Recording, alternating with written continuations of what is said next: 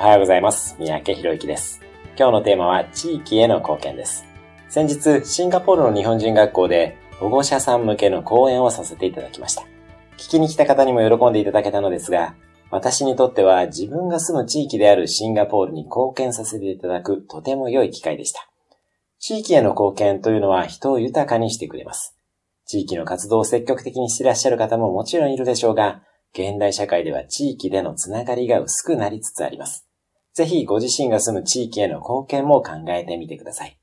家の前を掃除をするなどの簡単なことからでも構わないでしょうし、ふるさと納税などもいいかもしれません。